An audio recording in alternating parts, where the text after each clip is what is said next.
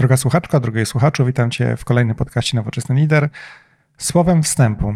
Podcast dotyka bardzo trudnego zagadnienia, jakim są zwolnienia ludzi z firmy. I absolutnie nie chcę przez to powiedzieć z Andrzejem, którym ten podcast nagrywam, że jest to coś, co się w najbliższym czasie musi wydarzyć, ale może się wydarzyć. I chcemy dać Wam taką wiedzę merytoryczną, jak do takiego procesu podejść w sposób profesjonalny, rzetelny, transparentny i z pewną empatią również do osób, które mogą być im dotknięte. Zapraszam do słuchania podcastu i jestem ciekaw Waszych opinii i e, komentarzy na jego temat. Miłego słuchania. Nowoczesny lider. Podcast dla poszukujących inspiracji liderek i liderów. Dzień dobry, witam Was serdecznie w podcaście Nowoczesny Lider. Dzisiaj moim gościem jest Andrzej Nitecki. Cześć Andrzeju. Cześć. Od blisko dwudziestu lat zajmuję się kwestiami H R-owymi. Jestem już drugi raz gościem podcastu. Dzisiaj, z tego co zrozumiałem, chcemy rozmawiać o kwestiach związanych z elementami kryzysowymi, które mogą nam zagrażać, dotyczącymi redukcji zatrudnienia. Faktycznie miałem takie doświadczenia w swoim życiu i chciałbym z Wami się podzielić tym, w jaki sposób profesjonalnie się przygotować, nie straszyć, tylko przejść pragmatycznie przez to, jako, jaką jedną część działalności biznesowej, która czasami też jest niestety konieczna. Dokładnie, bo to wiadomo, że to jest ostatnią rzeczą, której możemy wstając rano z łóżka, żeby przeprowadzać zwolnienia w firmach. Natomiast może przytoczę również kilka, um, kilka danych, które um, opublikował Lewiatan bodajże już wczoraj, czyli to był czwartek. Lewiatan przebadał około osiemset przedsiębiorców w Polsce i problemy z prowadzeniem biznesu, które mogą przełożyć się na utrzymanie pracowników, potwierdziło sześćdziesiąt dziewięć pytanych firm. I wspomniał one, że planują redukcję zatrudnienia. W tych firmach najgorsza sytuacja jest w firmach małych siedemdziesiąt jeden procent i średnich osiemdziesiąt procent planuje redukcję, z czego jeżeli w, w ciągu najbliższych dwóch miesięcy firmy, około pięćdziesiąt cztery procent z tych firm planuje zwolnić między dwadzieścia a pięćdziesiąt procent załogi.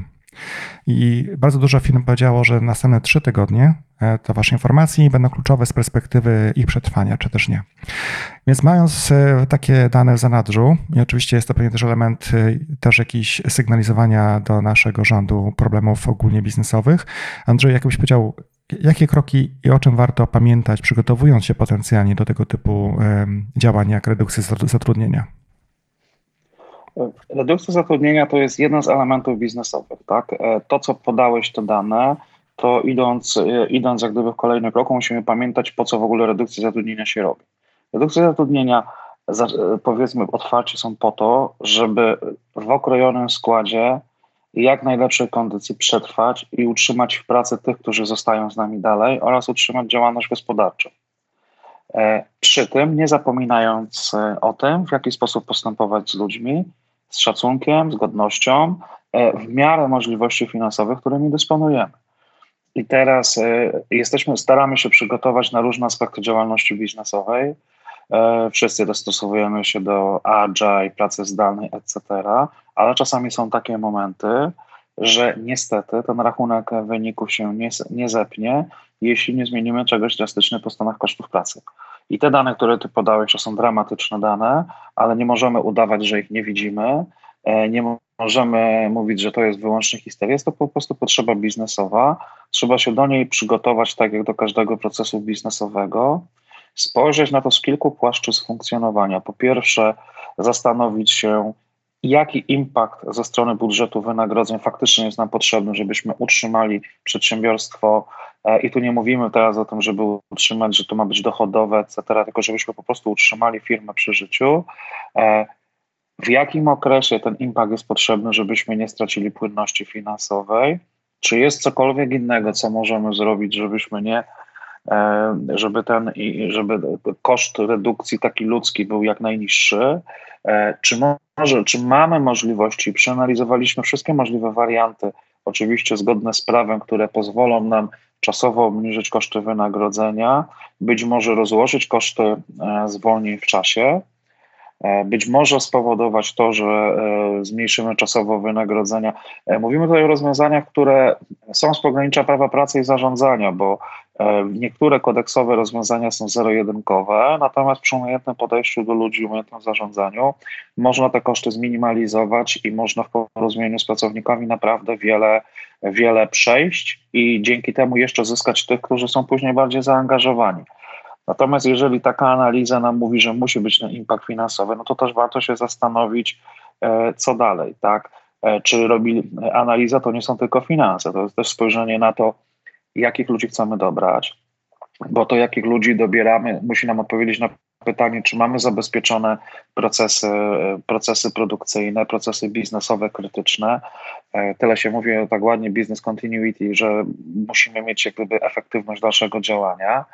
To może być, dlaczego mówię o tym, że to jest oprócz analizy finansowej, bo czasami paradoksalnie może być taka sytuacja, że najdrożsi pracownicy muszą zostać i teraz też będzie rodziło się pytanie, czy na przykład to powinniśmy wziąć, patrzeć po liczbie pracowników, bo wybiorę dziesięciu najdroższych i okaże się, że e, dzięki temu utrzymam dwudziestu tańszych, ale e, muszę też pamiętać o tym, że dobierając tych ludzi muszę patrzeć przez pryzmat kompetencji, które mam tu i teraz, one mi są potrzebne. I to też nie tylko kompetencje biznesowe, które powodują, że mamy kompetencje do tworzenia, wyprodukowania, wykonania usługi, ale również takie czasami bardzo przyziemne, o których w stresie nieraz zapominamy, jak uprawnienia, dopuszczenie do systemów, dopuszczenie do informacji w zależności od biznesu. Są branże, które są regulowane i na przykład, no, chociaż nie wiem, jakbyśmy bardzo się starali, to nie możemy pozbyć się człowieka, który jako jedyny na przykład w zespole ma uprawnienia lub jako jedyny w zespole ma pełnomocnictwo. To są takie rzeczy, na które też, też należy zwrócić bardzo mocno uwagę. To jest kwestia doboru metod, analiza też metod restrukturyzacji, bo nikt nas nie zwolni, ani żadna tarcza antykryzysowa, ani y, żadna sytuacja finansowa z tego, żeby proces przeprowadzić poprawnie i zgodnie z przepisami prawa. Jeden z takich elementów jest tak zwany dobór pracowników do zwolnienia. Tak? I teraz też warto się zastanowić, w jaki sposób ten dobór przeprowadzimy. A tak jest strony czysto operacyjnej, bo y, Ja, ja kiedyś dostałem propozycję od strony prawników, że powinniśmy e, przeprowadzić porównanie kompetencji w odległości trzystu kilometrów pracowników od siebie. To, czasami takie sytuacje się pojawiają i dobór metody może być drogi, nieefektywny. Powinniśmy patrzeć przez pryzmat taki, który będzie też e, skuteczny, ale uczciwy wobec ludzi. To jest ta część analityczno-przygotowawcza. Drugą kwestią jest to, że trzeba sobie odpowiedzieć na pytanie, czy my w ogóle mamy kompetencje do tego, żeby, to, żeby tych ludzi zwolnić. W sensie takim, no, żyjemy w czasach prosperity. Czy nam się to podoba, czy nie, ale ta gospodarka pędziła. Większość, większość, większość H R-owców zatrudniała.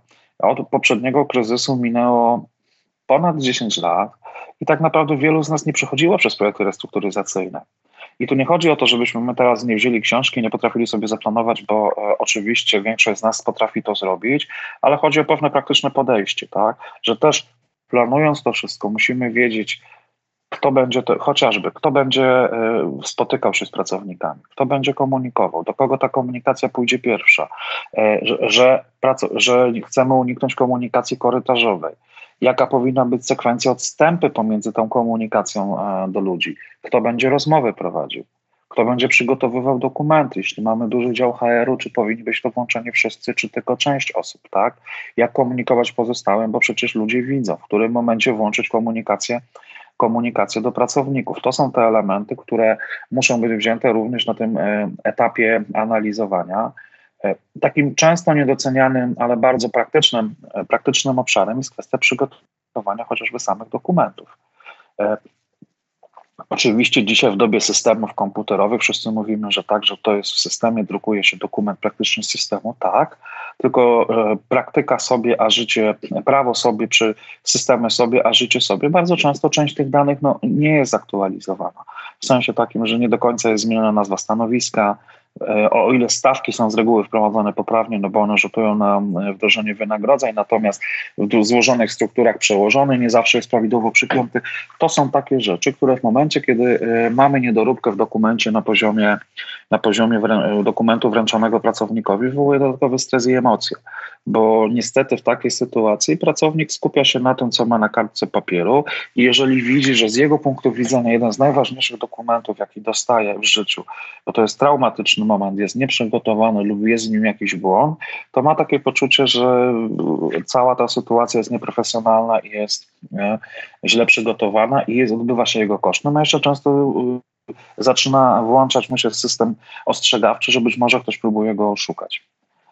Inną istotną kwestią jest chociażby kwestia przygotowania ludzi do przeprowadzania zwolnień. Tak? Pod tym artykułem, który opublikowałem na LinkedInie, pojawiło się ileś wpisów, że teraz jest czas na prawdziwych liderów, że część menadżerów to menadżerowie z WATy. Nie zgadzam się z nim, dlatego że nikt normalny nie lubi zwolnień. To jest tak samo, jak to jest bardzo traumatyczne doświadczenie dla osoby, która jest zwalniana. Jest to również bardzo traumatyczne doświadczenie dla tego, który zwalnia. Nie zapominajmy, że czasami pracujemy z ludźmi ileś lat, naście, dziesiąt czasami. Czasami są to nasi koledzy, znamy się rodzinnie i teraz no, musimy to przeprowadzić. Więc jednym z elementów przygotowania ludzi do procesu restrukturyzacji jest również przygotowanie ich do tego, w jaki sposób prowadzić rozmowę. To są banalne rzeczy, chociażby jak zrobienie schematu takiej rozmowy, przygotowanie kartki z instrukcją. Jeżeli możemy sobie na to pozwolić, warto też zwrócić uwagę, znaczy konieczne zwrócenie uwagi, mamy na myśli mówiąc pozwolić, na, jeżeli możemy przeszkolić ludzi w tym, w jaki sposób prowadzić rozmowę ze zwalnianym. Prawda jest taka, że pracownik, który otrzymuje wypowiedzenie, może więcej, w sensie takim emocjonalnym. Mogą pojawić się łzy, może pojawić się krzyk, mogą pojawić się pretensje. Ten, który jest po drugiej stronie, który wręcza dokument, czy jest to szef, szef bezpośredni, czy jest to człowiek z H R u, czy to jest przełożony wyższego stopnia, powinien być na to przygotowany, powinien być przeszkolony, w jaki sposób na to reagować, po to, żeby nie eskalować tych emocji, po to, żeby one przez niego przeszły, żeby starać, spróbować zwrócić się, skupić się tylko i wyłącznie, tylko i wyłącznie na faktach. To są takie rzeczy, które, które powstają w fazie i które powinny powstać w dobrze przygotowanej fazie projektowej. Pozostaje kwestia przygotowania komunikacji. Tak? Chodzi o nic innego jak o spójność. Kiedyś z Romą Grząbowskim dyskutowaliśmy, czy to jest, czy to jest fakt, że dzisiaj ludzie mają detektor ściemy. Ja uważam, że dzisiaj jest tyle dostępnych kanałów informacji, narzędzi, newsletterów, tego co się dzieje online, że pracownicy bardzo szybko wychwytują niespójności. I teraz y, przykłady są różne. Jeżeli planujemy komunikację, to jednym z elementów jest oczywiście zaplanować komu, kiedy, co powiemy, kto się dowie pierwszy, jaka sekwencja. To jest bardzo ważne z punktu widzenia strategicznego zarządzania komunikacją, ale bardzo ważna jest też jakość i treść tego, co przekazujemy. E, niespójność może pojawić się na, nawet czasami drobnych aspektach. Ludzie, którzy są w firmach, które przechodzą przez takie procesy, są bardzo mocno wyczuleni. I teraz, jeżeli my mówimy, jeżeli zaczynamy prawidłowo i mówimy, że owszem, jest ciężka sytuacja, będziemy się przyglądać, nie obędzie się bez ofiar, zrobimy to szybko takimi metodami, jesteśmy w trakcie liczenia i fair, że mówimy pracownikom, co się dzieje, jakie będą kroki, skupiamy się na faktach i mówimy, że najbliższe dwa miesiące nie są zagrożone, bo są pieniądze na, wygro- na wynagrodzenia i na przykład godzinę później pojawia się mail z działu finansów, proszę podać natychmiast wszystkie koszty biurowe. I mój dział na przykład wie, że koszty biurowe u nas to przy dziesięciu osobach jest pięćset złotych miesięcznie, no to się ludzie zaczynają zastanawiać, kurczę, jeśli my się zastanawiamy o pięćset złotych, to czy mamy pięćdziesiąt tysięcy na wypłaty. I teraz gdyby poszła komunikacja, która mówi, szukamy, będziemy każdy wydatek analizować, dostaniecie zapytania nawet o materiały biurowe, to już jest zupełnie inna sytuacja, bo to jest to, jest to spójność. Kiedyś byłem świadkiem w jednej ze spółek, w której pracowałem, takiej sytuacji, że a, bardzo mocno spadły wyniki. Tam na szczęście restrukturyzacja nie była tak e, głęboka, ale pojawiła się konieczność przycięcia mocno wydatków i jedno z tych wydatków, tylko proszę cię teraz nie śmiej się, były kwestie związane chociażby ze zmianą papieru toaletowego. E, I to, w czwartek poszła informacja do partnerów społecznych, poszła informacja do e, pracowników, a w poniedziałek przed firmą zaparkował nowy wypasiony samochód e, dla prezesa. E, I oczywiście, że nikt go nie kupił w piątek, po wprowadzeniu oszczędności, to nie z tych oszczędności, bo kwestia zamówienia, przetargu, postępowania trwała kilka miesięcy. Natomiast była to taka koincydencja, która bardzo negatywnie została odebrana. I teraz też warto zwrócić uwagę na takie sytuacje. W dzisiejszych czasach, gdzie na przykład mamy chociażby zarządzanie flotami i decyzje o wymianie podejmuje się automatycznie albo wynikają one z wieloletnich umów, no tak jak pisałem, czasami może być taka sytuacja, że takie auto pojawi się wokół cyklonu i wtedy rewolucja jest gotowa. O ile możemy, no to wiadomo, że warto to wstrzymać, ale czasami te umowy są tak skonstruowane, że po pierwsze nie jesteśmy w stanie wstrzymać, po drugie te samochody na przykład muszą być, bo są potrzebne czy dla handlowców, czy dla kogoś, kto dojeżdża w różnym, do różnych zakładów i faktycznie tego auta używa na co dzień. Więc to są takie, to są takie elementy, na które bardzo mocno warto zwrócić uwagę. I jedna taka istotna rzecz, o której my często zaczynamy, zapominamy z punktu widzenia ludzkiego, że jak komunikujemy, to zakładamy, że druga strona musi się z nami zgodzić. Nie, nie musi. Absolutnie nie chodzi o to, że pracownik, który jest zwalniany, to ma przyjąć do wiadomości wszystkie nasze argumenty i powiedzieć, masz rację, dobrze, że mnie zwolniłeś, bo to jest bzdura. Tak samo jak my na różnych poziomach menedżerskich, na różnych poziomach jako pracownicy nie zawsze akceptujemy to wszystko, co nasi szefowie czy koledzy przedstawiają i co musimy wdrożyć. Chodzi o to, żebyśmy w sposób jasny i klarowny powiedzieli, co robimy, w jaki sposób to będziemy robić, po co to robimy, jakie będą efekty, jakie będą trudności i żebyśmy byli w tym spójni. Nawet jeżeli pracownik nie zgadza się mentalnie z tym, co mu przekazujemy, to ma jasną, klarowną informację na poziomie faktów. To, co jest też istotne, to warto skupić się na tym, żeby komunikacja kierowana czy do partnerów społecznych, czy też kierowana do pracowników nie była bardzo mocno nacechowana emocjonalnie. Oczywiście, jeżeli jest to list od lidera, do który wiele lat budował, to nie chodzi o to, żeby to były, słuchajcie, musimy dzwonić dwadzieścia osób, o piętnaście procent spadły przychody, et cetera, ale żeby to też wyważone, emocja wywołuje emocje, żeby to było wyważone, w jaki sposób słowa emocjonalne mają wpływ, a na pewno jest to już kolosalne, jeśli chodzi o obszary, gdzie mamy do czynienia z partnerami społecznymi, gdzie tak naprawdę no, partnerzy społeczni są też poddawani presji ze strony swoich wyborców, członków związku zawodowego, presji ze strony pracodawcy i tak naprawdę wtedy warto skupić się na tym, żeby taka komunikacja chociażby z partnerami społecznymi przebiegała w sposób oparty o fakty, a nie o emocje. Nawet gdyby to miało być... Gdybyśmy mieli się nawet nie porozumieć, to nie zarzucajmy sobie błędów czy złej woli, tylko stwórzmy komunikat, który powie, spotkaliśmy się, były takie i takie osoby, rozmawialiśmy o tym i o tym, będziemy rozmawiać dalej. To jest jak gdyby sygnał dla wszystkich, który jest do zaakceptowania i to już jest taki sygnał, który trudno jest podważyć, no bo faktycznie, faktycznie spotkanie miało miejsce, osoby na nim były, nie osiągnięto porozumienia, będziemy rozmawiać, będziemy rozmawiać dalej. Istotne jest również też zadbanie o takie techniczne aspekty, o tym dopiero będę pisał, jakby, bo takie techniczne aspekty samego procesu przeprowadzania zwolnienia. Zupełnie inaczej będziemy podchodzić w sytuacji, kiedy jesteśmy w firmie, gdzie trzeba zwolnić kilka osób i tak naprawdę, i tak naprawdę zadbać o to, żeby zadbać o to, żeby indywidualnie dostarczyć ten dokument. Zupełnie inaczej będzie sytuacja wyglądać wtedy, kiedy będziemy działać w dużym przedsiębiorstwie, gdzie już jest to podejście procesowe i jest to zwolnienie grupowe, nie, tam już nie chodzi o formę prawną jako grupowe, tylko dotyczy dużej liczby, dużej liczby osób, gdzie tak naprawdę są dwa elementy. Jeden to jest element taki, żeby w miarę w tym samym czasie ci ludzie dowiedzieli się, jakie są przyczyny, kto został wybrany, jakie są kryteria doboru obiektywne i jak to zostanie przeprowadzone, ale później też, żebyśmy postarali się zapewnić każdemu indywidualne przedyskutowanie jego sytuacji. Tak pracownik ma do tego prawo, bo powiedzmy sobie, że na przykład z danej zmiany zwalniamy dziesięć osób i musimy je zwolnić na zakończenie pracy. Jest to szósta rano, to też trzeba z góry przemyśleć, ile tych osób będzie. Czy o szóstej rano będę miał dziesięciu pracowników, bo muszą być po dwie osoby przy zwolnieniu. To są takie rzeczy, które, które powodują, że to też trzeba dobrze zaplanować, tak? To, co jest istotne, o czym często zapominamy, zwolnienia i rozmowy o zwolnieniu są takimi rozmowami, które bardzo często wymykają się czasowi. W sensie takim, że trudno jest zaplanować, czy to będzie trwało piętnaście minut, czy to będzie trwało czterdzieści pięć minut. I to jest jedna z tych decyzji, na którą mamy wpływ, a która ma kolosalny wpływ na to, jak to zostanie odebrane. Jedna z największych krzywd, jaką można zrobić zwalnianemu pracownikowi, to jest mu powiedzieć, przepraszam cię, tutaj jest dokument, podpisz, idź już, bo to już następna osoba. Tak? Starajmy się tak to poprowadzić, żebyśmy faktycznie mogli porozmawiać o sytuacji każdego indywidualnie, żeby ten pracownik miał ten moment, że faktycznie czuje się, czuje się wysłuchany. Nawet jeśli my wiemy, że z naszego punktu widzenia mamy poczucie, że i tak już nic nie zmienimy i nic się nie zadzieje. Jest to bardzo ważny, jest to bardzo ważny moment i element. I, i czasami można stosować taką formułę, że dokumenty się wręcza, ale później każdy może przyjść i porozmawiać o swojej sytuacji. Tu dochodzimy jak już do tego momentu, że faktycznie te osoby zostają, zostają, mają wręczone dokumenty.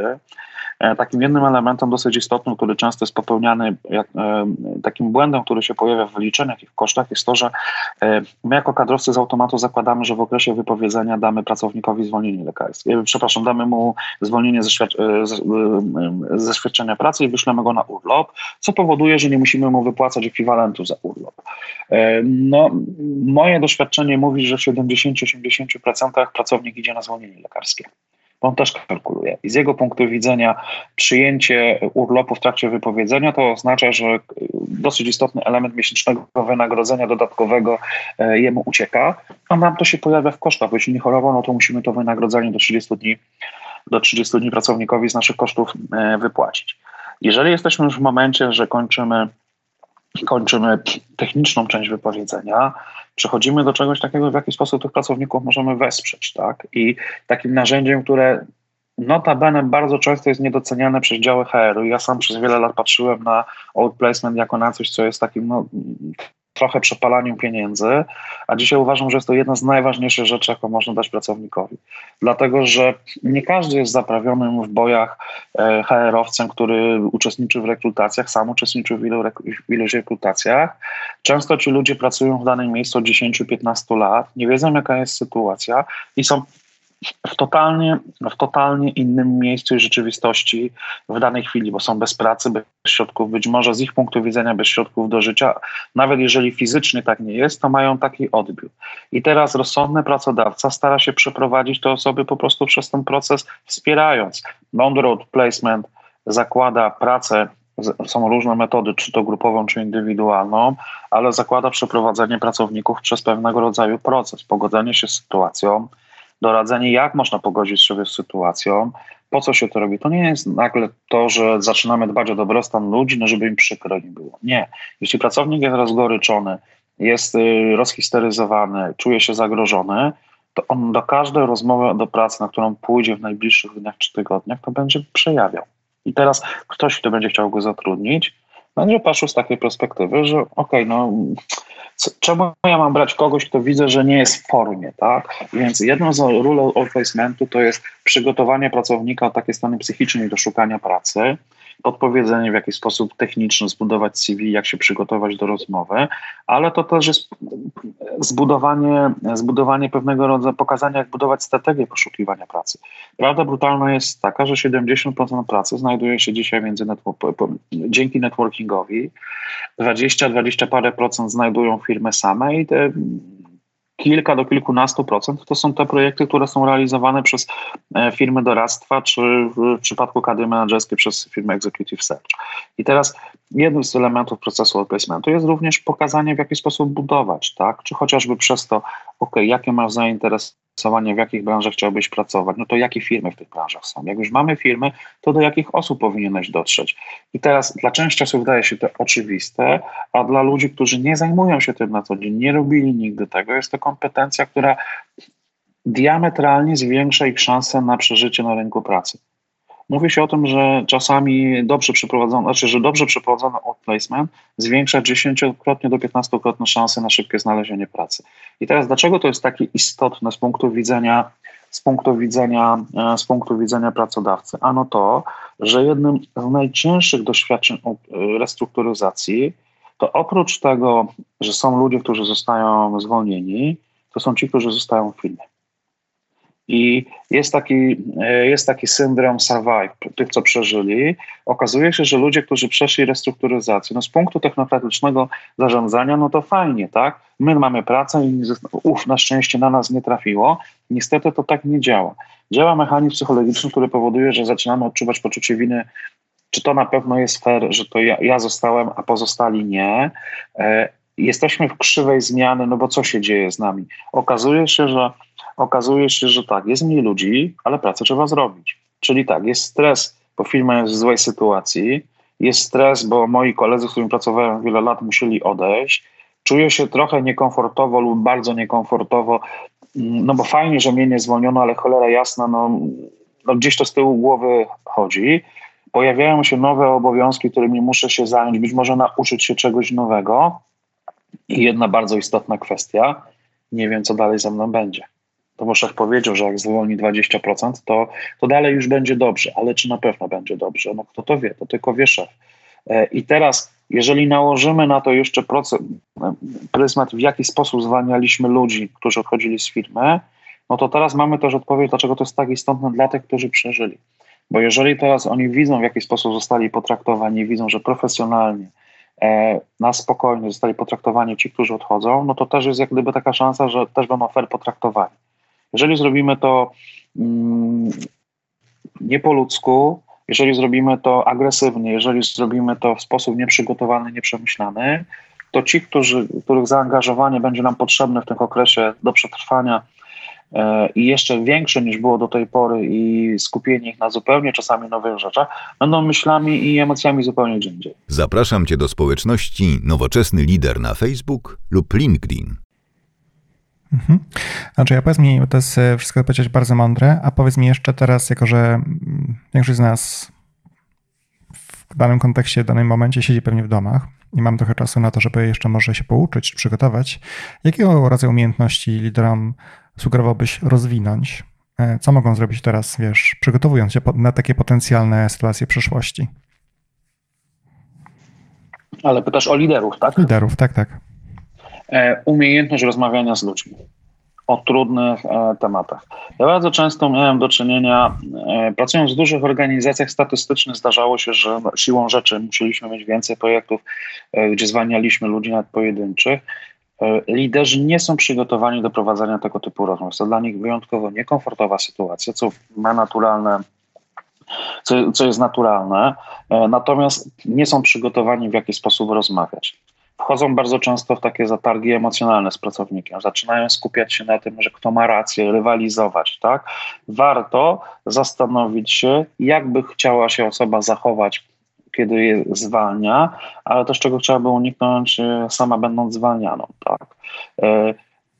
Warto przygotować sobie informacje, jeżeli ktoś by się zastanawiał, czy potrafię powiedzieć coś dobrego moim pracownikom. To jest bardzo istotne. Tu już wchodzimy w bardzo takie szczegóły przygotowania się do samej rozmowy o redu- zredukowanym, natomiast no, warto podejść do tego indywidualnie. Czy ja w ogóle potrafię powiedzieć coś takiego o, e, dobrego również o moich ludziach? Czy potrafię się na tym skupić? Bo e, to jest też w naturze ludzi, że my bardzo często skupiamy się na negatywnych rzeczach zamiast na pozytywach. Jako Polacy też nie lubimy chwalić, a to jest bardzo istotny element zarządzania, więc warto, warto, warto o tym wiedzieć, warto, warto do tego się przygotować. To jest też bardzo istotna rzecz, żeby przemyśleć, kogo tak naprawdę muszę zostawić.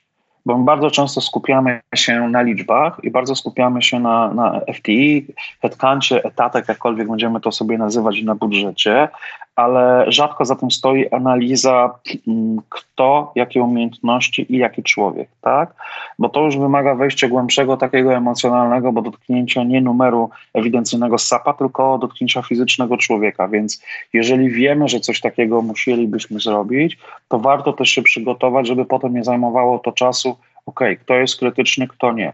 Zresztą myślę, że jednym z takich elementów tego, że siedzimy teraz w domach, będzie to, że nasz sposób pracy się zmieni, bo e, oczywiście my od lat świadczymy usługi, pomagamy firmom e, zmieniać p- przestrzeń pracy i, o, i y, przechodzenie po części na e, stoły konferencyjne, kąciki jadalne, te wszystkie elementy, które służą, które służą wymianie informacji pomiędzy ludźmi, pobudzeniu kreatywności, współpracy, łamaniu silosów, et cetera, hot deski, ale one też służą temu, żeby trochę zefektywniej pracować i e, powiedzieć sobie, co, e, że na przykład mniej powierzchni biurowej jest potrzebne, tak? I teraz część firm bardzo mocno przed tym się broniło, ale nie dalej jak wczoraj mieliśmy z kolegami z M B A dyskusję i kilku z nich powiedział, no jeden mówi tak, no na moim piętrze dziewięćset metrów są cztery osoby, a praca idzie. I teraz to nie chodzi o to, żeby nagle powiedzieć, ok, to ja ludzi nie potrzebuję, bo absolutnie nie, ale myślę, że na sposób pracy na powierzchni biurowe to za ileś miesięcy zacznie bardzo mocno wpływać.